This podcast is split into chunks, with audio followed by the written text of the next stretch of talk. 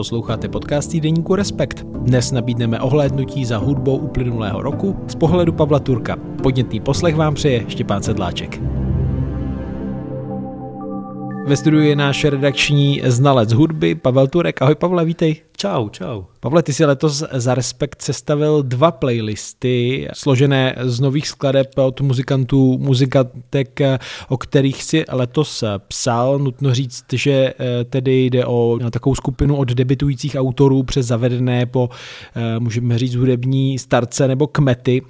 Tak kdybys měl ty playlisty nebo ten druhý playlist, to nechám na tebe nějak pojmenovat nebo mu dát nějaké přízvisko, jaké by to bylo? Myslím si, že ten playlist má charakteristiky, které se obecně v interpretacích tohohle roku objevují i v zahraničních médiích a myslím si, že některé ty trendy uh, jsou pro ty hudební terény společný, ať už je globální, anebo český a v těch interpretacích se objevuje a vrací téma toho, že eh, tenhle rok eh, vlastně nebyl v mnoha ohledech optimistický a zároveň to byl rok, který eh, spíš než silný trendy přinesl silný hity, spíš než obrovský efektní show byl zaměřený na nějaký menší, eh, menšinový žánry nebo alba či tvorbu menšího a menšinového dopadu, že ta hudba se trochu stáhla do krajů, do svých publik, do nějakých eh, níž zázemí, v kterých se jí relativně eh, dobře funguje, což je jeden, jako jeden trend a jedna strana. No a pak druhá strana, která je typická pro rok 2023, je ta, že tu je Taylor Swift a, a Taylor Swift je samostatný segment hudebního biznisu, který, dá se říct, požírá zbytek hudebního biznisu. Hmm, a asi si o tom brzy uh, i čtenáři Respektu uh, přečtou víc, protože to je právě text, na kterém pracuješ. Je to text, na kterém budu pracovat se Sylvie Lodra, měl by být někdy v průběhu svátků. Takže už si ho možná můžete přečíst. Možná už ho můžete číst, možná už ho máte přečtený, ne, já nevím, ale je to něco, čemu se možná vlastně v tomhle podcastu i můžeme vyhnout, eh, protože protože Taylor je všude. Přesně. Um, no v tom aktuálním vánočním dvojčísle 51 uh, píšeš o uh, vybraných zásadních fenoménech v hudbě za uplynulý rok v souvislosti s nahrávkami eh, roku tam zmiňuješ eh, vlastně po vzoru amerického rozhlasu NPR eh, takový fenomén malých ohinků. A teď teda nemáš na mysli nějaký revival nebo nástup táborové hudby, tak o čem je řeč? Je řeč vlastně o tom, co jsem nasnínil už v té předchozí odpovědi a sice, že ta hudba ustoupila od těch velkých eh, pódií, od těch velkých shows a od těch velkých efektů k nějakým intimnějším vyjádřením a pro ty malé ohýnky, jak se to na tom NPR píše, je typický to, že spíš než, by chtěli oslňovat, je to, že se u nich člověk může ohřát. Tahle ta kvalita jistého spojování komunity, jistého zastavení, jistý melancholie. Jsou leitmotivy, které provázejí vlastně všechny alba, které byly pro ten rok podstatný a je jedno, jestli jsou od zavedených velkých kapel, který vyprodávají stadiony, anebo jestli se bavíme o malých žánrových klubových umělcích a umělkyních. Protože ta nálada nebo ta eh, snaha o vřelost daleko spíš než oblištivost je to spojující. Hmm.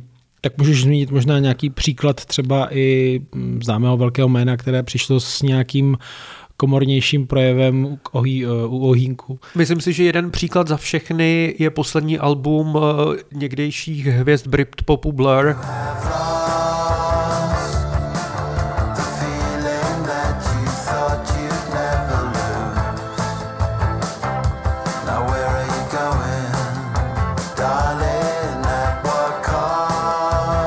Který uh, zaznamenali v uplynulém roce obrovský comeback, uh, uspořádali dva velký kariéru korunující koncerty v londýnský Wembley, tuším, že byly oba vyprodaný a ta kapela byť se vracela s velkou pompou a ohlašovala ty eh, koncerty ve Wembley jako něco, co je událost a něco, co má být bombastický, tak to album, který vyšlo krátce po té, co ty koncerty byly odehrány, je vlastně velmi skromný, náladou velmi melancholický, posmutnělý album, kde ty písničky se nesou většinou v pomalém tempu.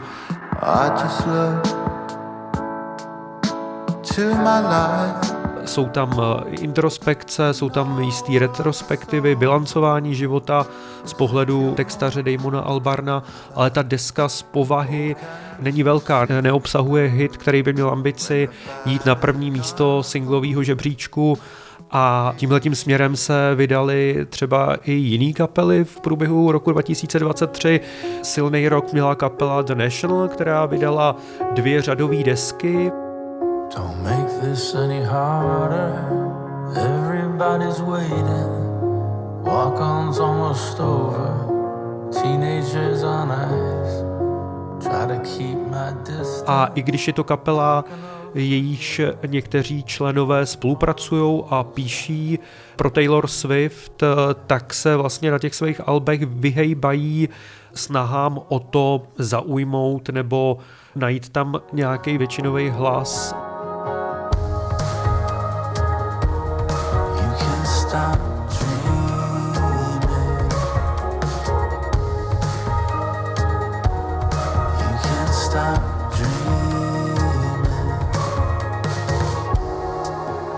ty alba, které v tom uplynulém roce vyšly, tak spíš jsou textařsky reflektují cestu z deprese eh, zpěváka a frontmana Meta Beringera a mluví o těch drobných, eh, jako drobných životních věcech, protože v tom je, myslím si, že Matt Beringer jako docela uh, mistrovský textář a pro jeho texty je typický to, že nemluví o velkých vášních, nespívá o fatálních láskách, nespívá o zamilovanosti až po uši, ale zpívá o věcech typu šli jsme uh, na návštěvu uh, k tvým známým a já jsem se tam nechoval moc dobře, trochu jsem přebral a říkal jsem věci, které jsem říkat neměl, případně single Eucalyptus. What about the glass What about the TV screen? What about the undeveloped cameras? Maybe we should bury the... Reflektuje eh, rozdělování majetku v rámci páru, který se rozvádí a teď si říká, kdo si prostě vezme ten stromeček eh, eukalyptu, kdo si veme knížky, kdo si veme desky Evgen Wicks a You should take it, cause I'm not gonna take it. You should take it. Eh, pojednává eh, de facto o takových jako každodenních běžných trápeních, o kterých se obvykle nespívá, obvykle se o tom eh, nepíšou hity, o tom, jestli prostě bude střídavá péče nebo nebude, ale ten Matt Beringer dokáže jít do těchto těch každodenních Eh, starostí lidí středního věku, unavených, utrápených a, a dostat jejich témata do rokové skladby. No v tom playlistu týdenníku Respekt, který si můžou posluchači, posluchačky eh, po tomhle našem rozhovoru třeba pustit, tak tam eh, i v souvislosti s těmi malými ohýnky najdou i píseň, kterou zmiňuješ od tedy Lany Del Rey, A&W.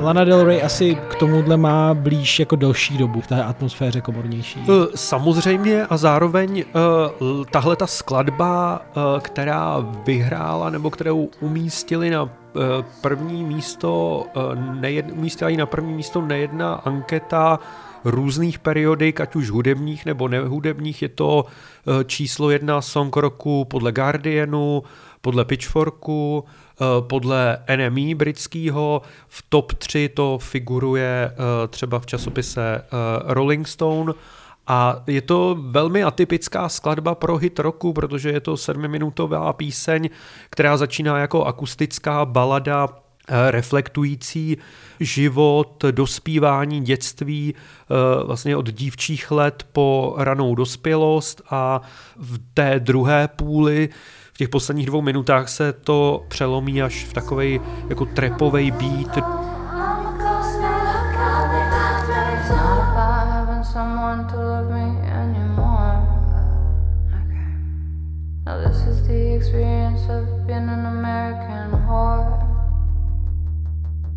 It's not about having someone to love me anymore.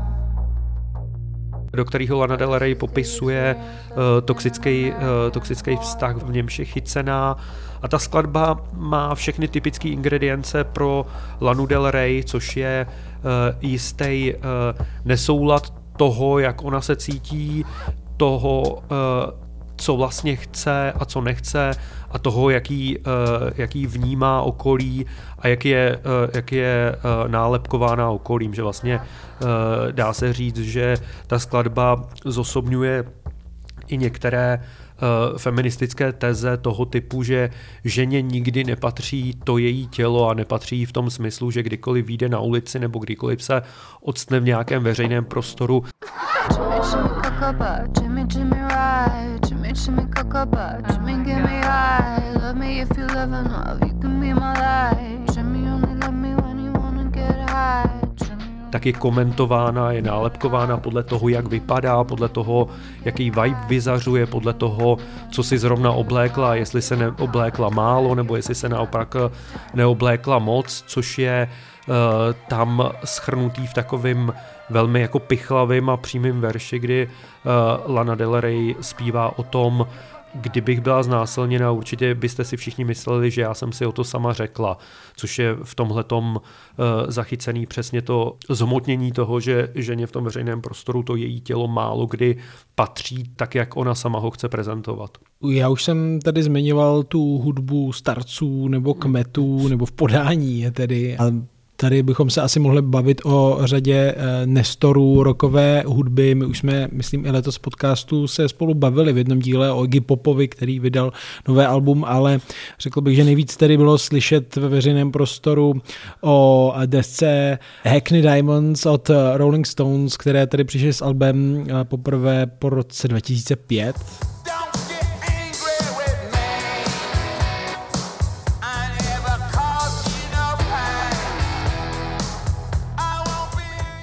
to je taková asi velká hudební událost. Co k tomu má za komentář Pavel Turek? Eh, je, z mýho pohledu je pozoruhodný to, že eh, tenhle rok jsme vlastně začínali, tenhle, dá se říct, že tenhle rok jsme začínali eh, podcastem o novém albu Iggyho Popa, protože to vyšlo v prvním lednovém týdnu roku 2023.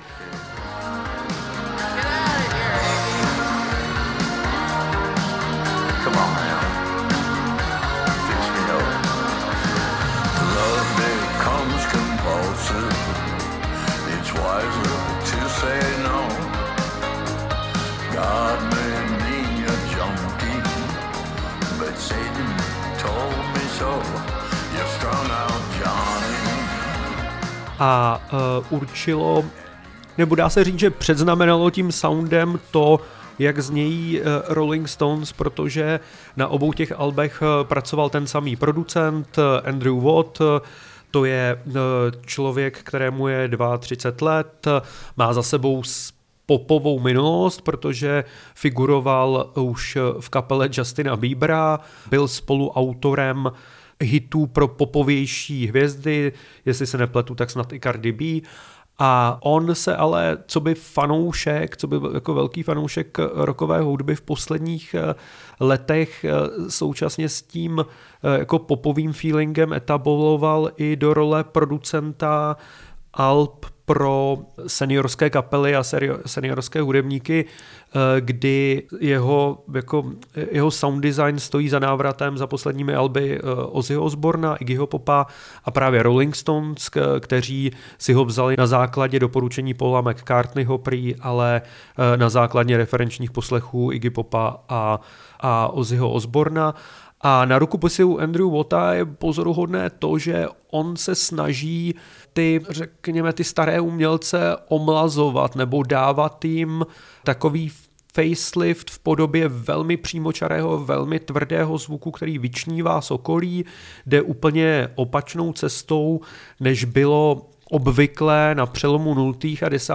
let, kdy přece jenom ty jako stárnoucí muzikanti v těch pozdních letech, ať už to byl Johnny Cash, Neil Diamond, Tom Petty, tak v těch pozdních nahrávkách oni vlastně akcentovali to stáří a dávali na odiv, že mají otřískaný hlas, že mají získanou nějakou životní moudrost, že ušli obrovskou cestu a teď se rozhlíží, bilancují a všechny ty jizvy, všechny ty rány jsou znát jak v textu, tak ve zvuku, tak v hlase.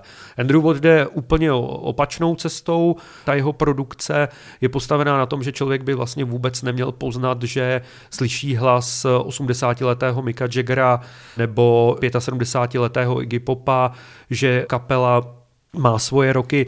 Nic tohohle Andrew Wota eh, nezajímá, ten to chce udělat tak, eh, aby člověk měl pocit, že poslouchá eh, kapelu, které je, které je 30 a je k nezastavení, což je z mého pohledu jako docela jako zajímavý, zajímavý převrácení optiky s tím, že to publikum, nebo s tím, že je tady akcentováno to, že jak Iggy Pop, tak Rolling Stones vlastně jsou nejsilnější v koncertním provedení a ne ve studiovém provedení ve, jako v albech a v deskách a ty desky vlastně simulují tu průraznost toho soundu, který se dá slyšet na stadionech nebo, nebo v halách.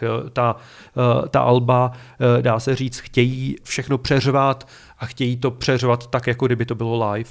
Hmm. To mě právě zajímalo, protože Andrew Watt je 32-letý muzikant a tedy i producent, tak jak velký vliv vlastně může mít i na takové zavedené, můžeme říct, hudební značky, jako je Rolling Stones, jestli to víc po, potom spočívá v nějaké té postprodukci, nebo on může do velké míry usměrňovat tyhle ty 80-leté rockery v tom, jak, jakým způsobem tu desku dávají dohromady a jak je, jak je nahrají. Usměrňovat je určitě může a kvůli tomu oni si ho vybírají protože eh, za, za ním už je nějaká stopa a je za ním ten rukopis a dá se říct, že eh, ty Rolling Stones to očekávali a očekávali to přesně tak, jak to je.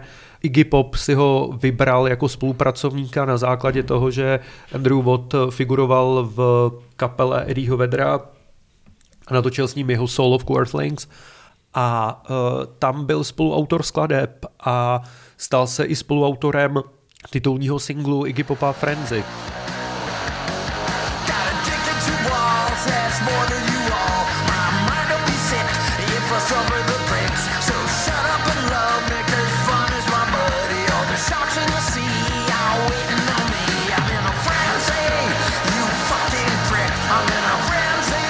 který předznamenával eh, nebo uváděl eh, tu, uváděl tu desku Every Loser, takže ten přístup je vítaný a ty kapely, ty kapely vědí, co dostanou s tím, že uh, dominantně ten songwriting u, uváděl tu desku Every Loser, takže ten přístup je vítaný, ty kapely vědí, co dostanou s tím, že uh, dominantně ten songwriting mají v rukách, uh, což je na těch Rolling Stones i slyšet, protože to jsou skladby Rolling Stones, tak jak je hrají Rolling Stones, ale nemají tu Eh, dá se říct, že to album Hackney Diamonds nemá úplně tu mono vřelost třeba raných eh, nahrávek Rolling Stones ze 60. let nebo eh, jejich cover verzí bluesových klasik, které natáčeli v průběhu uplynulé dekády nebo v průběhu desátých let.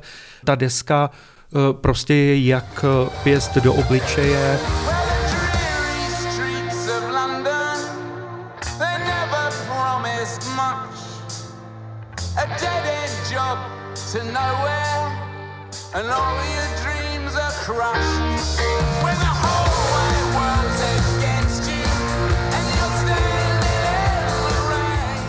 Což je přesně ten uh, rukopis, uh, rukopis Andrew Bota a je to to, kvůli čemu, kvůli čemu si ho ty kapely vyberou a on pak popisuje takové jako vtipné historky, kdy jen se snaží z té kapely dostat maximum a snaží se z ní dostat, co má, což třeba popisuje eh, velmi vtipně na historce o tom, jak Mick Jagger zpívá a kdy Mick Jagger zpívá nejlíp s tím, že když je před mikrofonem a má naspívat ty vokály, eh, tak začíná ve svetru, první take ve svetru, to nikdy není moc dobrý, pak si svetr sundá a má na sobě košily a to se trochu začíná zlepšovat. To se rozehřívá. To se rozehřívá a teprve v momentě, eh, kdy si sundá i tu košili a má obepnutý a propocený tričko, tak začínají být ty verze vokálu, který Andrew Watt pak na tu desku bere.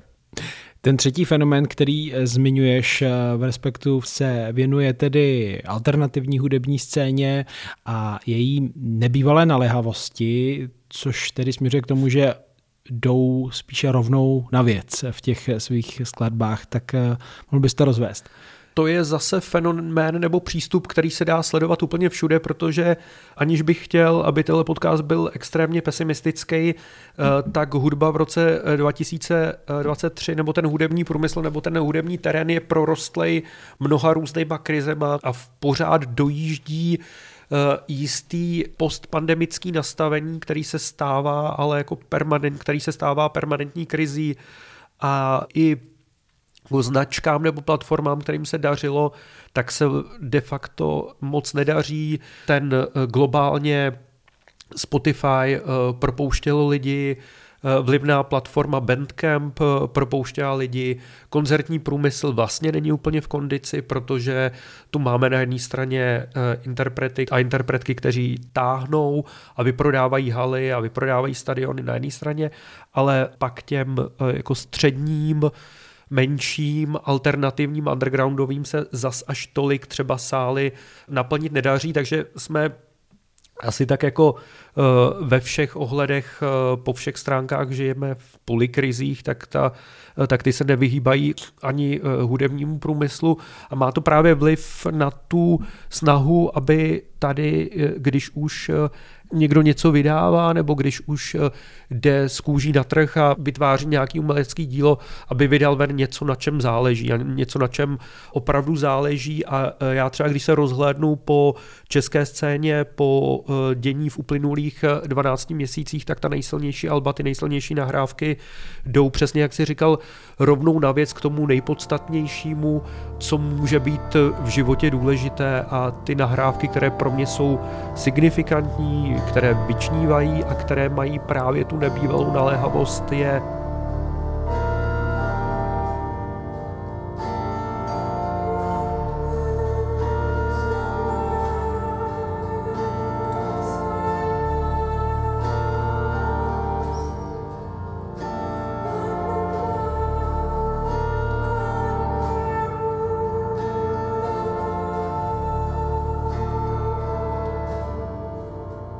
album eh, v Berlíně usídlené hudebnice Petry Hermanové In Death's Eyes. Je to eh, album Basic Living,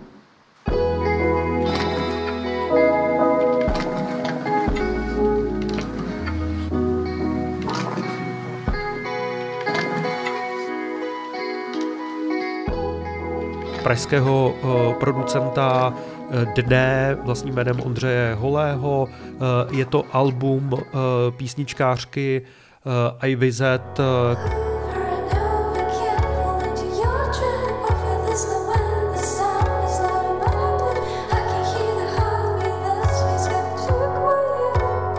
které se jmenuje Let Yours Be the Last Burning Heart.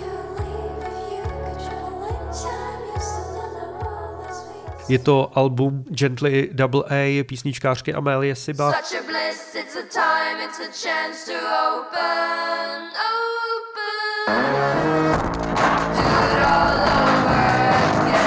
Jsou to desky, které vznikají vlastně pod vlivem silných emocí, okamžiku, kdy se ty emoce dějou, ty písničky mají v sobě denníkovost, ale zároveň autenticitu, zachycení emoce přesně v tom okamžiku, kdy člověkem cloumá, kdy na tu pomyslnou nahrávku jde ta absolutně, absolutně největší autenticita, jaká je v rámci zachycení toho pocitu a jeho vyjádření a poslání dál posluchačstvu možná, ale to je něco, co pak v širší, jako v širší fázi jde sledovat i v rámci té globální scény, protože spousta oceňovaných kritikou oceňovaných nahrávek se vrací k něčemu primárnímu. Ty alba, o kterých se mluví, většinou se vracejí buď k lidové tvorbě, je to případ irské kapely Lankum,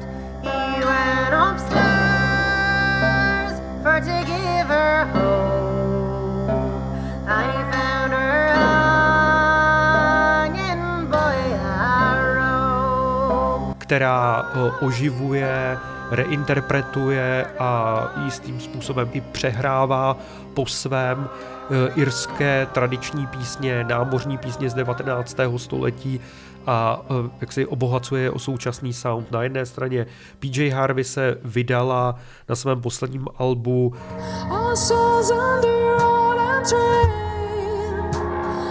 passage born again do jako pověstí a uh, tradic svého rodného Dorsetu. Zažili jsme návrat na scénu uh, britské písničkářky a sběratelky lidové hudby, které je už výrazně přes 80, Shirley Collins.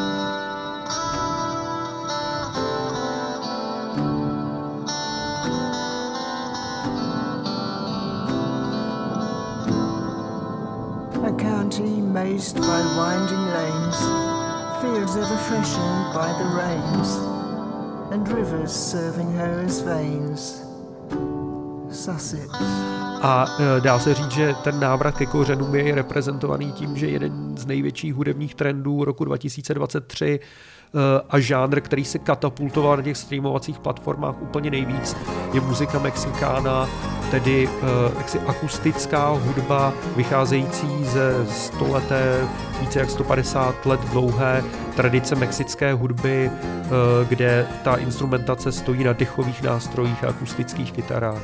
Takže ta snaha jistým způsobem jít na jedné straně ke kořenům a na druhé straně eh, o tom nejpodstatnějším je dána, eh, je dána i tím, že jsme v prostředí, kterým zmítá, zmívá opravdu hodně krizí a dá se říct, že není úplně čas na bullshit. Mluvil jsi tady o řadě písní, které najdou i posluchači v tom playlistu týdenníku Respekt, eh, kde ty každý, každý týden vybíráš album týdne, hmm. které z nějakého důvodu stojí za pozornost, eh, tak eh, já vím, že to je těžké a hodně subjektivní, ale řekl bys, že je i nějaké album roku za Pavla Turka? No pro mě je album roku, já už jsem ho tady zmiňoval a je to album od Petry Hermanové In Death's Eyes, to je pro mě rozhodně album uplynulého roku tuzemské, tuzemské umělkyně.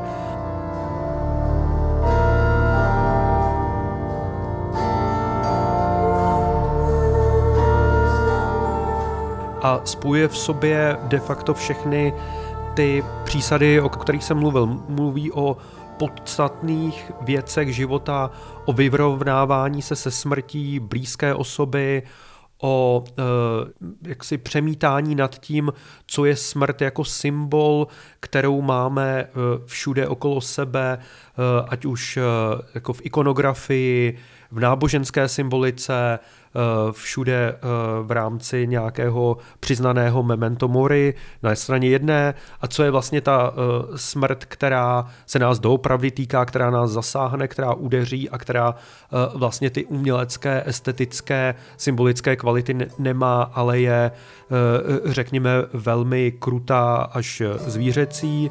Zároveň je to album, které se v mnohem byť má písničkářský přístup, tak se rozchází s jakoukoliv popovou tradicí, eh, používá velmi netradiční nástroje, celé stojí na autoharfě a zvuku varhan, což jsou eh, nástroje, které jako jeden z nich vlastně reprezentuje tradici lidové hudby nebo domácího muzicírování eh, uprostřed rodinného kruhu.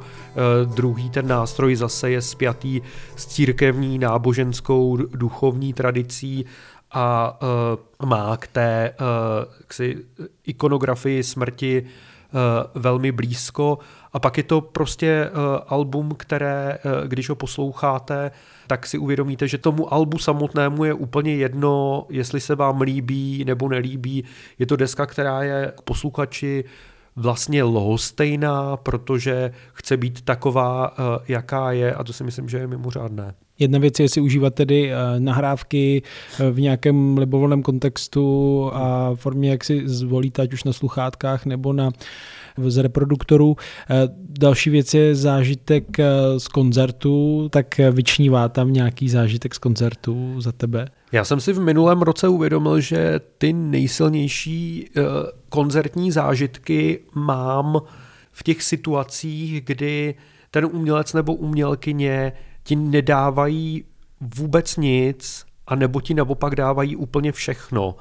A paradoxně musím říct, že nejsilnější koncertní zážitky, který mám, se rozpínají uh, na ose, kdy na jedné straně mám uh, italskou kapelu Maneskin, uh, vítěze předloňského ročníku ne, možná už, už je daleko, už jsou daleko starší než předloňský. Vítězové Eurozbize, kteří přijeli do Prahy, hráli v naplněné O2 aréně. A byla to taková jako glamrockově karaoke excentrická show se všema proprietama Eh, dneska třeba už jako vyprázdněných rokových kliše a stereotypů, ale bylo to podaný s takovou energií a eh, s takovým nasazením té kapely, že vlastně všechny, jako všechny ty gesta se staly funkční a vypadalo to vlastně eh, jako velmi silný komentář k tomu, co je roková hudba dneska a že vlastně to je karaoke a proč si to nepřiznat a proč to neudělat na maximum a proč to neudělat tak dobrý.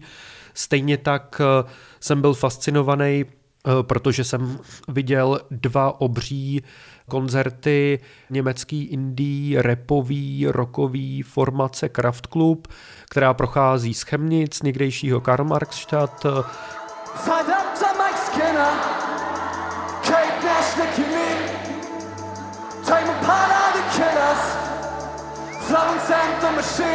Ey, ich hab mich wirklich angestrengt.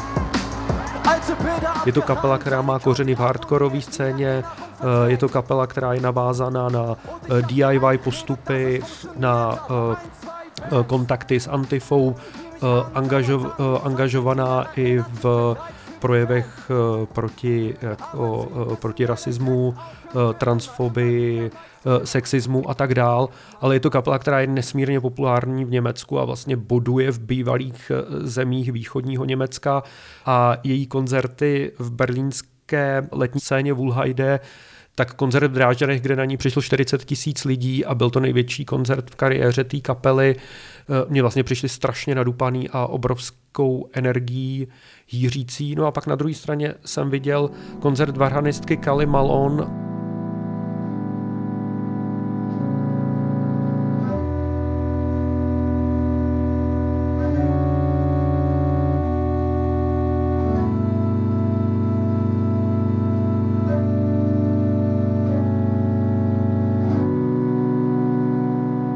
naprosto minimalistický hudebnice v pražském kostele u Salvátora.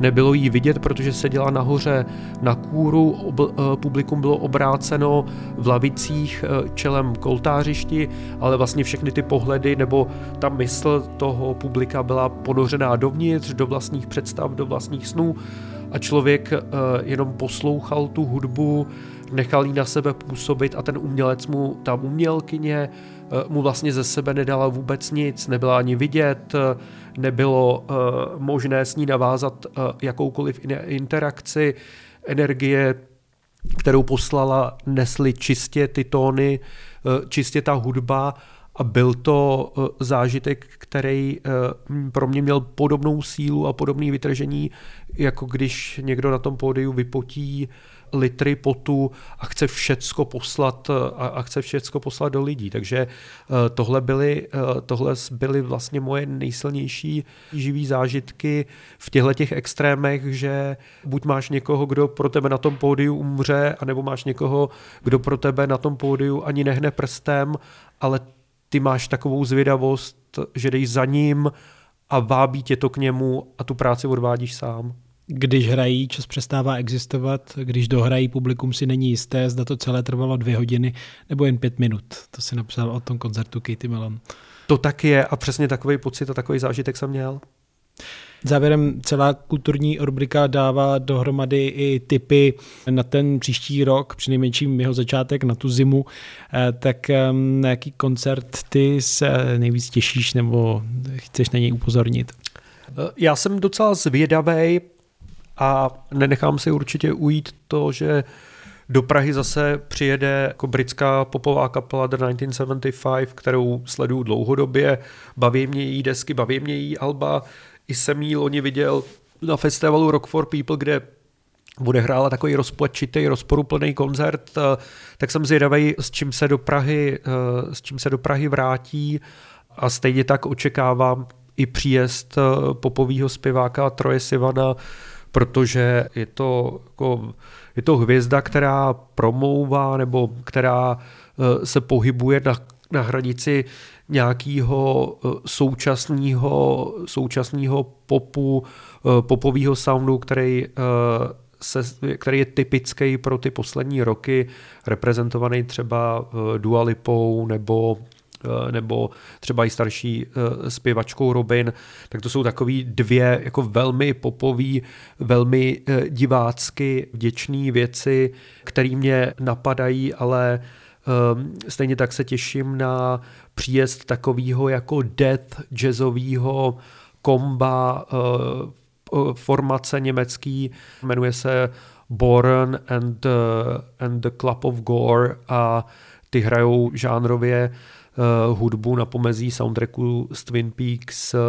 kombinovaného s intenzitou metalu a vlastně říkají o té své hudbě, že při jim poslechu by se posluchač měl cítit, jako když leží v hrobě tak, to, tak na to se třeba taky těším hodně, že si jako na chvilku lehnu. že se podíváme do hrobu v příštím roce. Dodává Pavel Turek a víc typů na koncerty od něj najdete v příloze sezóna a respektu vánočním dvojčísle. Moc díky, Pavle. Taky díky za pozvání a mějte se všichni super. No a vedle toho tam jsou samozřejmě typy i na knížky, výstavy, divadelní představení a mnohé další. Díky, že nás čtete i posloucháte. Připomínám, že naše podcasty vznikají díky podpoře předplatitelů a předplatitelek týdeníku Respekt a šťastný nový rok. Naslyšenou si těší Štěpán Sedláček.